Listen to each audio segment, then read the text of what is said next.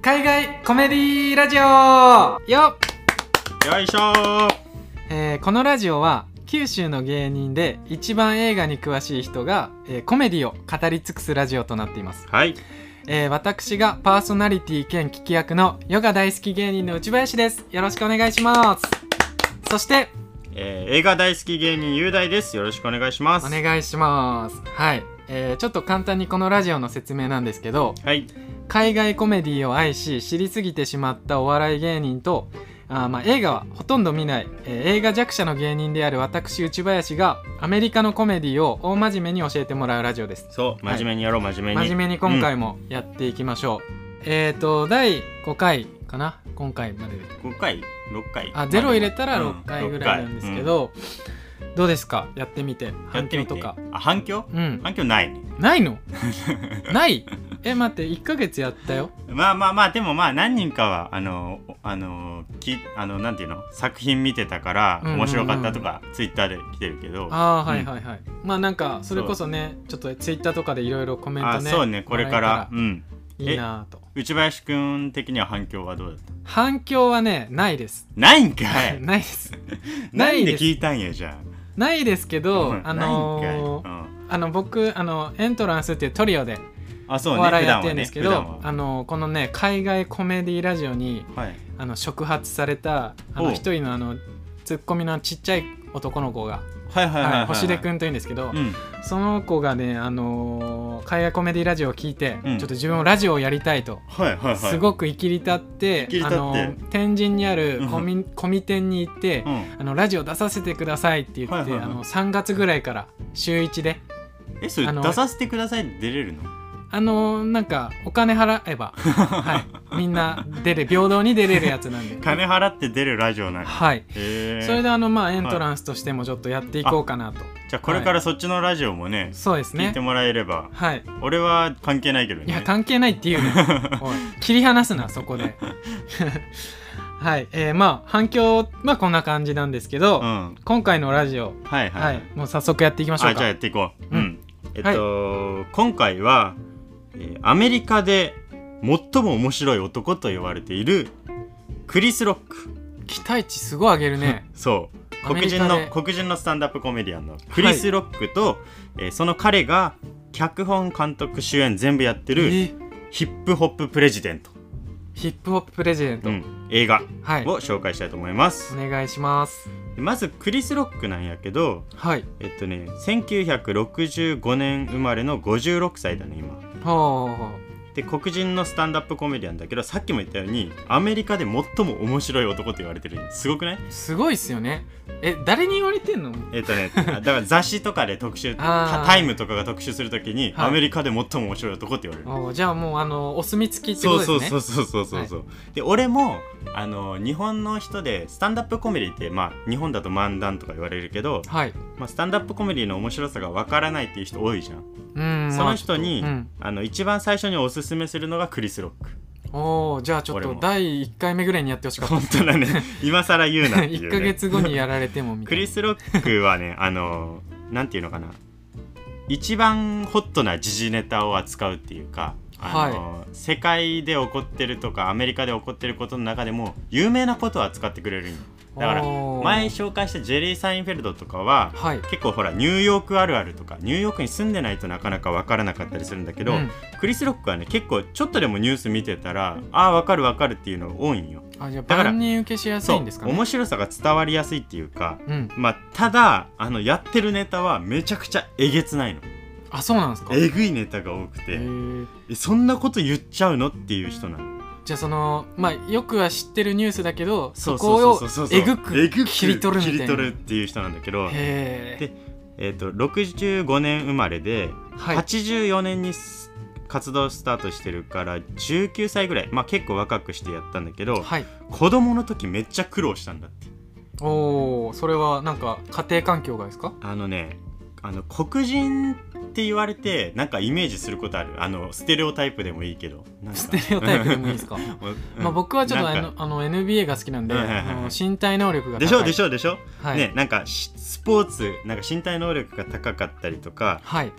黒人が優れてるとかよく言われる要素を一個も持ってなかったって言ってるよクリス・ロック自運分動で神経悪い自分でそうそ うそう運動神経悪いではい体格もこの人はね画像見てもらったら分かるけど、うんガリッガリなのガリガリっすねそうそうそうそうそうだから喧嘩も弱いうんうんうんでリズム感もおまけにないのあだか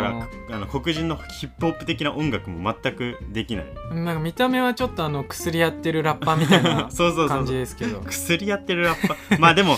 ただはい、スタンダップコメディをこの人始めた瞬間にうん何この面白い人ってなって一気にスターになっていったのもう若くして若くして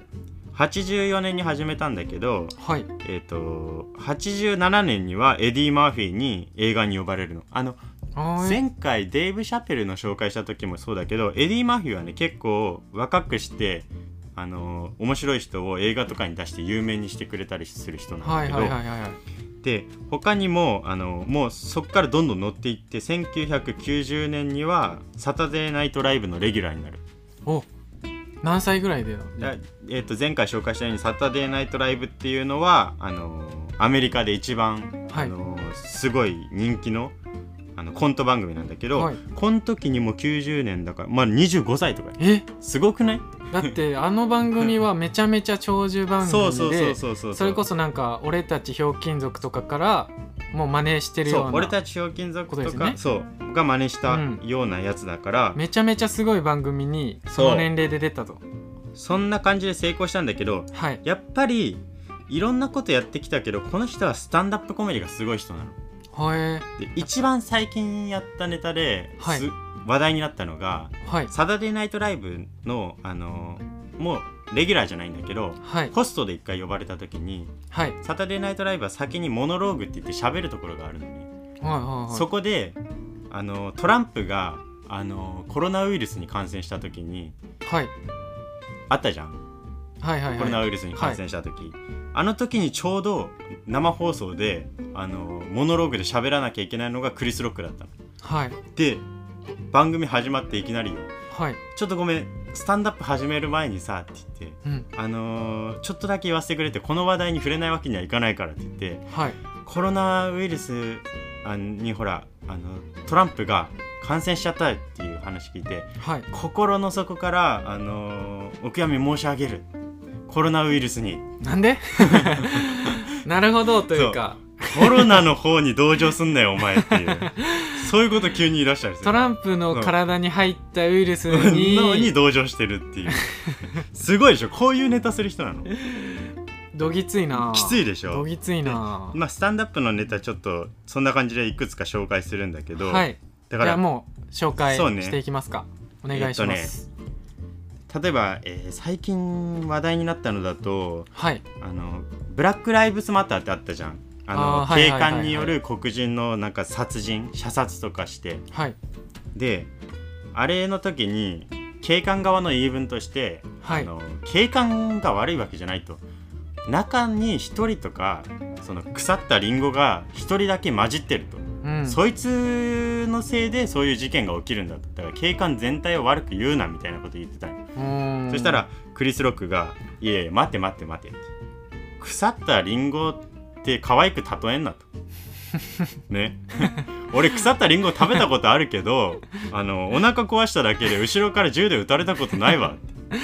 確かにねでしょうんこの腐ったリンゴって言うんよアメリカではあの日本だと腐ったみかんって言うでしょ、腐ったみかんって言でいしますょ、ねなバッドアッポーっていうなんかこの辺とかシンクロするんだけうどんでその後も続いてあのなと警官の給料を上げてやろうとこ上げてやれよっていうだって完璧じゃないといけない仕事だろっていうううんミスがあっちゃいけないんだっまあお医者さんとかと一そ緒うそうですそうよねてそれと一緒でパイロットと同じだっていうこじゃあパイロットに例えてみようとお前らが言ってる言い分を、うんねえこんな感じの飛行機に乗るかって言ってあのアナウンスとかでプーンってなって、えー本飛行機はほとんどの確率で着陸に成功しますが一部の腐ったリンゴが山に突っ込みまそれはないな確かになす絶対ダメだろってい うダメダ、メ、うんだなるほどそうそうそうだからあの給料上げてやれと完璧じゃないといけない仕事なんだからはいはいはいわかるでしょわかります日本でもなんか面白さ伝わりやすくない、はいはいなんかこの人のスタンダップって、うんいっぱいあるからちょっと何個かもうちょっと説明したいんだけど、はいえー銃規制アメリカだとあの銃の規制って進んでないんだよねはいあの銃を持つ権利が法律で守られてるから、はいアメリカの憲法でうんうんうんで、あのー100人乱射事件が起きても絶対にテレビで誰かがこう言うんだほクリス・ロックが言ってクリス・ロックは絶対誰かがテレビでこう言いやがるいいか法律で銃は守られてるんだう、うんあの銃が人を殺すわけじゃないうん、人が人を殺すんだうんだから銃は悪くないいや待て待て待て待ておかしいぞとそう100人同時に殺されたんだぞうんじゃあ例えば犯人がナイフを持ってたとしようぜはいいいか100人が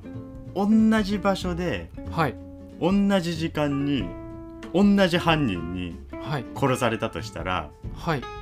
100人中97人は自業自得だ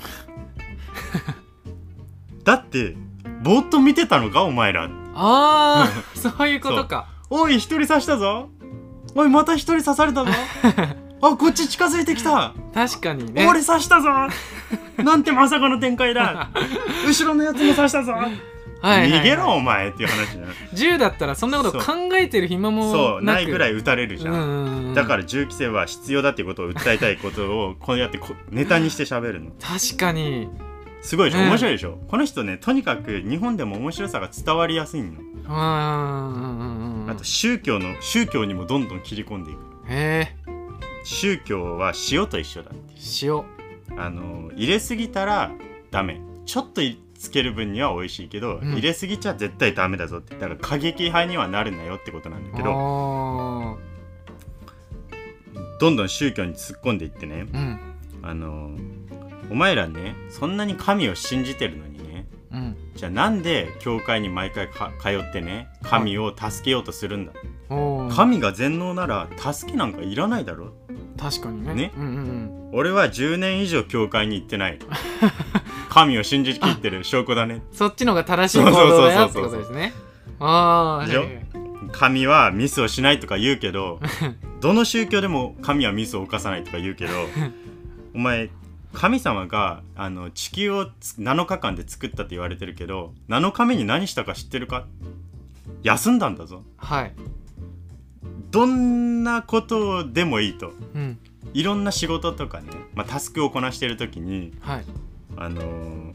めちゃくちゃ調子よくあのことが進んでるのに休もうなんて思うかなんかミスしてうまくいかなくてやべえもうこれ以上うまくいかねえわってなった時に絶対休もうって思うんだだから神は絶対ミスしてるんだそうなんですかねそう まあまあまあ絶頂の時は休まそなういそう休まないだろっていう、ねはいはい調子がいい時は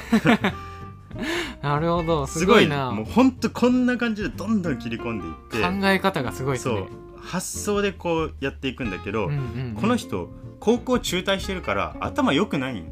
えあまあ学歴がないから頭は良くないってういうんだけどこうしこういう喋りの技術でやっていくっていうところがすごくて、はいであのブッシュ大統領っておったやん、ブッシュ大統領はい、ういんましあたのまあ、今となっては歴代で、まあ、結構最悪の部類の大統領って言われてるけど、はい、やらかしまくったからうんうんうね、んイラク戦争とか起こして ね全く意味なかったしねまあまあまあまあまうん泥沼に入っていただ けやんだけどあのクリス・ロックはこういうんよ、はいブッシュを悪く言うなってあ、お擁護するんですそう、ねんブッシュはお前黒人の歴史に大いに貢献したんだぞえ誰がオバマ大統領を誕生させたと思ってる 黒人じゃないぞブッシュがあんなひどかったからやらかしたから、まあ、そうこの黒人に任せてみっかって感じでオバマが誕生したんだっていううわ 誰も成し得なかった黒人大統領を誕生させたのはブッシュなんだ皮肉やないいか黒人のあの歴史に名を刻むのはジョージ・ W ・ブッシュ だ。マルコム X、ローザ・パークス、マルコム X、ローザ・パークス、キング牧師でジョージ・ W ・ブッシュだぞ。覚えとけっていう。すっごい切り込むやすんごいでしょトランプしかりトランプにもブッシュにもどんどん切り込むす人ごなんいで行くね大統領にそうで、まあ、さ今言ったようにオバマが黒人で初めて大統領になった男なんだけどはいそのオバマ大統領誕生をうん予見した映画って言われてるのが今回紹介する「ヒップホップ・プレジデントおーこれはちょっともうなん」かそうでしねヒップホップ・プレジデントのちょっと紹介じゃあお願いしますはいじゃあ、えー簡単にあらすじだけ説明させていただきます、えー主演のクリス・ロックが演じる町の人気者メイズ・ギリアムがひょんなことから大統領候補になります、えー演説スタイルはスーツを脱ぎジャージを着ゴールドのアクセサリーにサングラスというヒップホップファッション、えー副大統領候補にはバーニー・マックが演じるお兄さんを、えー指名しますで選挙費用を集めてヒップホップを披露するなど何もかもが型破り州から州へと、えー票集めに奔走していくうち一般大衆はそんな型破りなメイズに次第に心を打たれ始める、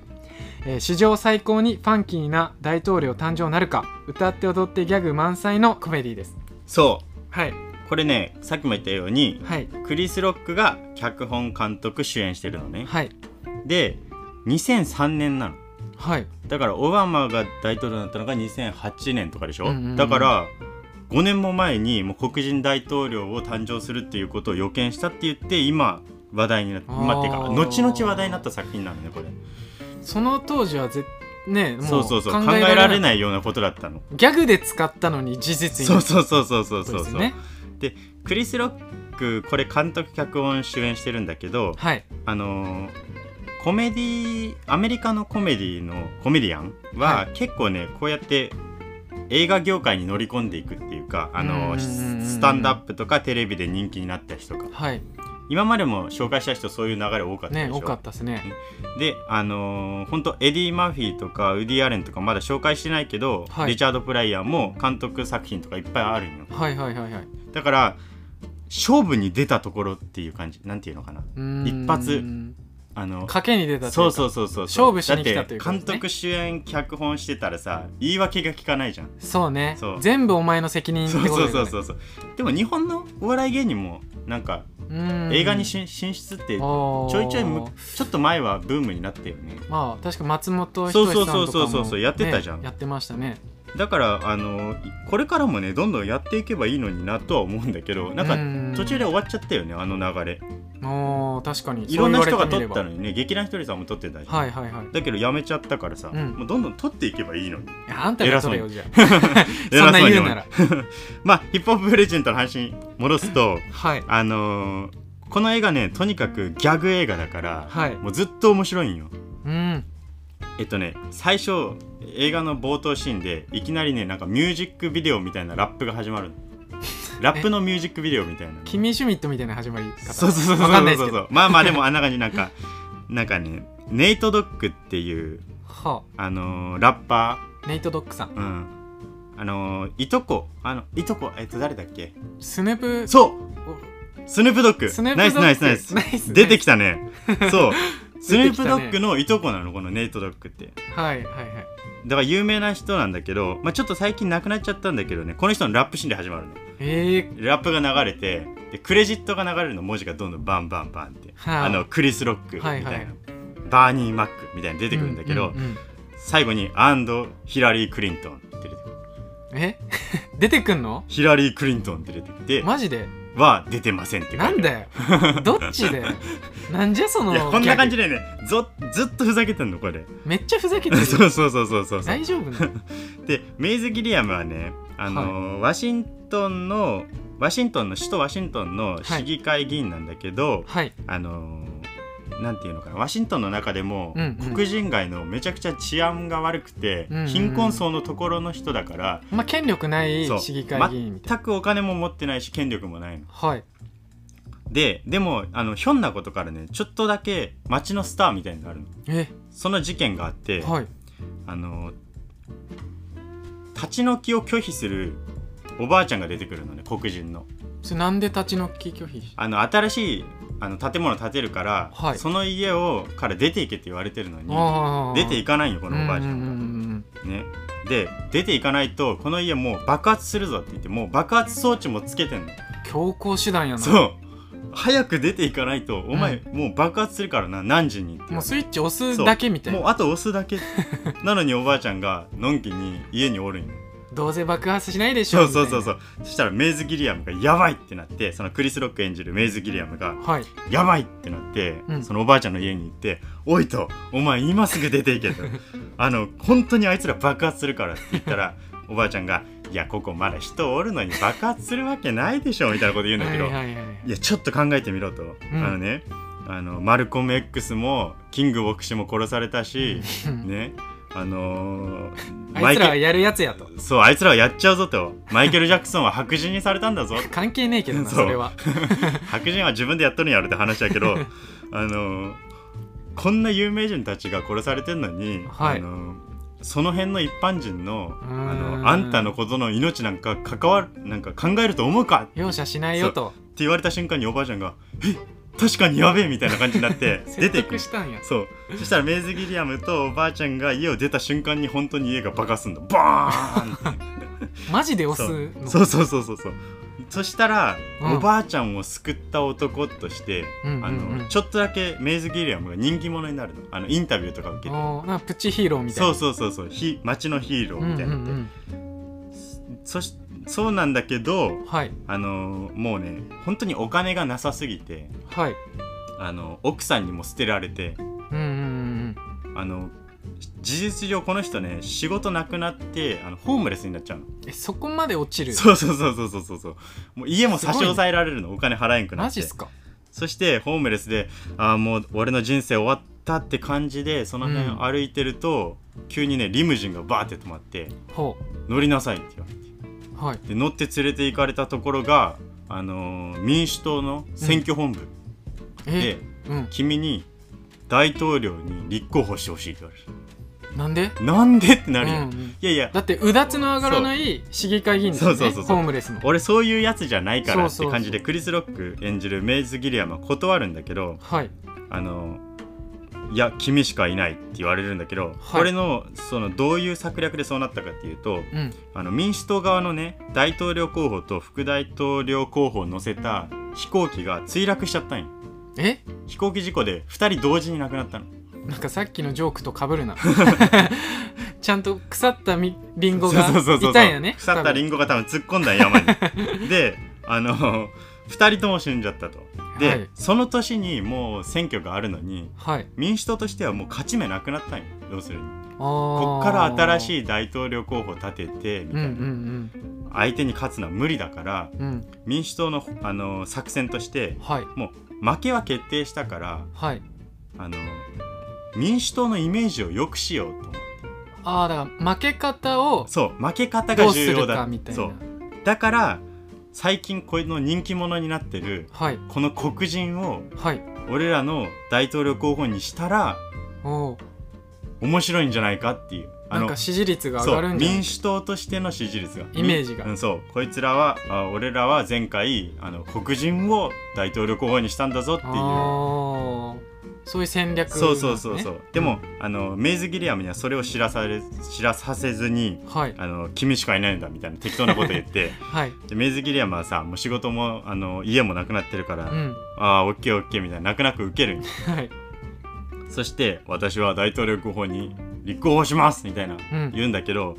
それを見たねあの奥さんとかがあの別れた奥さんとかが急によりを戻そうとしてくるみたいな、ああ殺生のやつやなセキュリティーって叫ばれてどっか持っていかれたんだ けどその流れが何回かあるんよえそうであの最初はさまあでも言ってもさ何の能力もない男でもさあの言ったらなんていうのスピーチ原稿って書く人がおるわけよライターえがうんうんだからその原稿読むだけでいいのうんはいあのいろんなところに行ってはいでいろんなところに行ってその原稿を読んでるだけで回っていっとったんだけど、はい、まあ、支持率がやっぱり上がらないんだねうーんもう5%とかなんよあんまり支持がそうそこやっぱ黒人だからってことなの、まあまあそれも関係してるかもしれんし、うん単純に誰やこいつっていう話もあうん、でも民主党からしたらそれで OK なのあー、うん、確かに支持上がらなくていいよ関って係いう、なそもうんね、もうこの作戦でいくからって感じなんだけど、はいある日あのまたスピーチ原稿をね持ってあの控えてた今はい民衆の前にはいそしたらお兄ちゃんが登場するのはいあのそのメイズ・ギリアムのねミッチっていうお兄ちゃんが登場するのこれ、はいバーニー・マックっていうこの人もね偉大偉大なコメディアンなんだけどはいこの人演じるミッチが登場してはい「おい」と「お前いつになったらちゃんと話すんだ」って言われたのちゃんとっていうのはで「えいやいや話してる話してる」って毎回スピーチ持って原稿を話してるよって言ったら「うんいやスピーチを聞くのは労働者だろ」ってうんお前のいいところは労働者目線で話せるところじゃないのか」うーんさっきのねあのおばあちゃんを助けたりしたところもそうだけはど、いはで何があっても俺が味方してやるからそんなスピーチどうでもいいと、うんお前の言葉で話せよってそんな原稿どうでもいいって言われるうんうんうん何があっても俺が味方するお前の言葉で喋れって言われてはいでそこで民衆の前に立ってうんメイズ・ギリアムが原稿を捨てるのもういらないよもういらねえとでこういうのねスピーチを渡されたけど必要ねえとあ俺はもうみんなの要望は分かってんだ、うんね、いい学校にいい仕事に犯罪率が低下することだろっていううんうんでここにいる今聞いてる何人のやつがね仕事掛け持ちしてんのに貧乏なんだよっていううんうんね大企業が全部持っていきやがって何十年も働いても子供にお金残すどころか自分の生活も先が見えないっていう、うんね、絶対に俺はこんなクソ社会変えてやるとおうね、こんなこと言うの俺の俺らの年金を泥棒していくやつは一人も捕まらないのに俺ら黒人がチーズバーガー1個盗んだらもう刑務所に行って殺されるんだぞっていうそうなんですそうそんなこと言うのだから黒人がさ捕まるとさ刑が重くなるっていうあそうなのだからあの絶対に俺こんなクソ社会変えてやるからって言った瞬間にうんもう民衆がうわーって盛り上がるのおおそうだだそうだってこういうやつを待ってたってえええだって俺たちの気持ちを言ってくれたんだからってなえるじゃん代弁してくれてるのねでブワーってなって熱狂していってうんまあでも側近の人には「お前クソとか言うなよ」とか怒られたりするんやけ ど言葉遣いがちょっとそうあでりがとうここでちょっとねあのー話しておきたいのが、はいあのーさっき言ったお兄ちゃんを演じてる、はいあのーバーニー・マックはいバーニー・マックにその何があっても俺が味方してやっから自分の言葉で話せよって言われたことがめちゃくちゃ実はコメディ的には重要なことなの、ああコメディ界的にそはの人ワンシーンがかなり熱いシーンなんです実は熱いシーンなのほっていうのもねバーニー・マックが演じてるのの意味としてね、うはいあの昔デフコメディジャムっていう番組があってたのデフコメディジャムデフコメディジャムそれはコメディのそうスタンダップコメディをあのー何人かを流す30分ぐらいの、はいあのーネタ番組なん要するに、はあ、はあはお客さん入れてあ、はいで90年代にやってて92年から97年にやっててはいめちゃくちゃ人気が出たんだけど、うんでほとんどが黒人の人が出てくるのねへえでお客さんも黒人が多いのほであの黒人社会の現実をううんもう下品もう下品の限りなんだ けどめちゃくちゃ下ネタとか下品な言葉を使いまくってあの伝えるジョークにしうんてうんうんうんでもう信じられんぐらいウケるのボカンボカンボカンボカンってウケるのお客さんもそう黒人だしそ出る人も黒人なんだねうだけどあまりにもなんかジョークがひどすぎるからはいあの世間から叩かれまくったのねなんだこの番組そはうこんな下品な番組流しやがってって いうテレビではいだけどあのこのデフコメディジャム出身のお笑い芸人は、はもうい今となってはレジェンドばっかりなんだねえ誰が出てたんですかでえっと前回紹介した今世界最高のスタンダップコメディアンって言われてる、はいデイブ・シャペルもここから出てきた人なのおおそうだから結局、はいあの下品な言葉を使おうが何しようが自分たちの真実を心の底からの言葉を喋ってたやつらが最後には勝ったのなるほどわかるはいでここのデフコメディジャムで一番スターだったのが今言ったバーニー・マックだったのおおバーニー・マックはもう出てきた瞬間に「おいビビってねえぞマザファッカー!」みたいなこと言うの言い過ぎやろそうそうそうそうそうそんなこと言って出てくるす人なっのげえ喧嘩腰そうめっちゃでかいんよしか も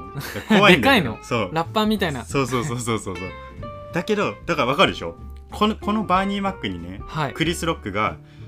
大丈夫俺が何があっても味方してやるから自分の言葉で話すよって言われたのおーだからこのシーンはクリス・ロックのスタンドアップもそうだけどはい真実を伝えようとするの下品な言葉使ってでうんうもんうんうんえぐいネタを言ったとしてもはいだから実はここはコメディ界的にはね、うん熱いシーンなんよおーそうだからそのクリス・ロックの演じるメイズ・ギリアムにも言ってるけど、そうクリス・ロック自身にもそうそうそうそうそうバーニー・マックが本当の心を込めてそう丹伝えてる念にそうそうそうそうそう伝えてるっていうそういうシーンなの激アツシーンってことですねそうそうそうそうそうえー、すごいなすごいでしょ、うんうんうんちなみにこの言説を言っているメディアはないから俺だけだよこれを言ってるのなんでそこでマウント取ろうとすんの どうやいやなんかそれ俺しか言ってないマウントやめてもらっていいです かまあでもまあい いやここはねまああのこんな感じの熱いスピーチをさ、はい言うからいろんなところではいあの映画の話に戻ると、うんうんうんこっから支持率がどんどん上がっていくのよああそのいいそのいいさっきスピーチをしたからそうそうそうそうそうそうどんどんどんどん支持率が上がってってこれ中盤ぐらいですかそうね今言ったのが大体中盤ぐら映い画ので、はいこっからどんどん、あのースピーチをしていって支持率上がっていくんだけど、はいもうこっからはねずっとふざけてるもうギャグギャグ熱いシーンからのギャグ私なかのらねのギャグえー、例えばどんな感じ えっのとね、あのーネガティブキャンペーンの CM をってあるんだけどアネメリガカティにブはキャンペーンあのー日本だとないよねこれあのー例えば、はいバイデンが大統領になったらこんな社会になるぞみたいなあートランプが大統領になったらこういう社会になるぞみたいなそういう CM を流すのそのマイナスイメーそジうをを植流え付けるしようてな植え付けるっていうのを本当にやってんのキャンペーン CM っていうのを、はいでこれをやあのこの映画でもやるんだけど、はい先にやられるのね対立候補のブライアン・ルイスっていうやつが対立候補なんだけど、はい相手方のその大統領候補はいこいつらが流したのがまず、はメイズ・ギリアムが大統領になったらこうなるぞって言ってはい急にワシントン DC が爆発するのボカはーンで終わりっていう 何が何を伝えたいのっていうねでもとりあえずワシントン DC 爆発するからお前らこいつに入れんなよみたいな信じねえだ ろそんなででもそれで支持率が下がるのマジっすかだからメイズ・ギリアムもやべえと俺らも仕返しするぞとキャンネガティブキャンペーン CM 流すぞっつってはいやったのがねうんあのネガティブキャンペーンなのにはいよくわからんことするんよあの KKK の人が出てきてクークラ,、クークラックスクランっていうあの白人至上主義の差別団体なんだけど、そいつらが、私はブライアン・ルイスを支持します」っていう CM 流すのなるほどうんそうそうそうそうそうああわかるこのだから逆転の発想というか、まあそのあの団体があんまり好きじゃないそうしそう支持こいつらに支持されてる大統領だぞっていうことを言い言いたくする、はいはいでビオサマ・ビンラディンが出てきてうん私はブライアン・ルイスを支持しますアメリカはクソだけどブライアン・ルイスを支持しますみたいなこと言う すっげえことやるそなうそしたら おいオサマ・ビンラディンが支持したぞみたい なこれでまた支持率が回復していくのメイズ・ギリアムすごいっすねそそうのギャグがでこういうギャグが満載なんだけどうんあの民主党でメイズ・ギリアムが出てるんだけどはいだんだん支持率が上がってきて競ってきて勝つんじゃないかってなったらは民主党的にはまずいわけよあまあまあまあ負け戦とそしうて負けようとしてるのに、あの勝ってもらったら困るし、うんうんうん接戦とかになっちゃうとあの次の大統領候補もこいつにしなきゃいけなくなる、ああ確かにね、いやこれは困る困るってなって、うんあの党からも落とされそうになるのマジで味方からも味方から もあのなんか内部情報とかをリークされたりとかしてだからメイズ・ギリアムの周りの3人ぐらいしか味方がいなくなる のあマジとか全員敵にな るの相手の党はもちろん敵だし、はい民主党も敵になるのうんうんうん誰も味方がいなくなって、うんもうちょっとどうしようもないってことでさっき言ったバーニー・マック演じるお兄さんのミッチを副大統領候補にするのもう仕方なくそうそうそうお兄さんが副大 統領候補なるほそどうでこんな感じでねほんとギャグ満載うんうんうんでまあ最後どうなるかっていうお話なんやけうど、んいやわかるやろ いやわかるやろそれタイトルが「ヒップホッププレジデント」って言っちゃってるから、そのオバマの話したか しらたしねねまあでもちょっとでも見てみないとでしょなんとも言えないかもしれないですでもねめちゃくちゃ面白そうじゃないこの話、うんうんうんうんでしょこんな感じでね、はいもうとにかくギャグばっかりだけど、うんスピーチのシーンはめちゃくちゃ熱いからおーなるほぜどひ見てほしいこれはいわかりました、えー今回はですね、うんクリス・ロックとヒップホッププレジデントのお話をしていただきましたはい、はい、えー、雄大さん的に今回の回は話してみてどうでした、いやーあのね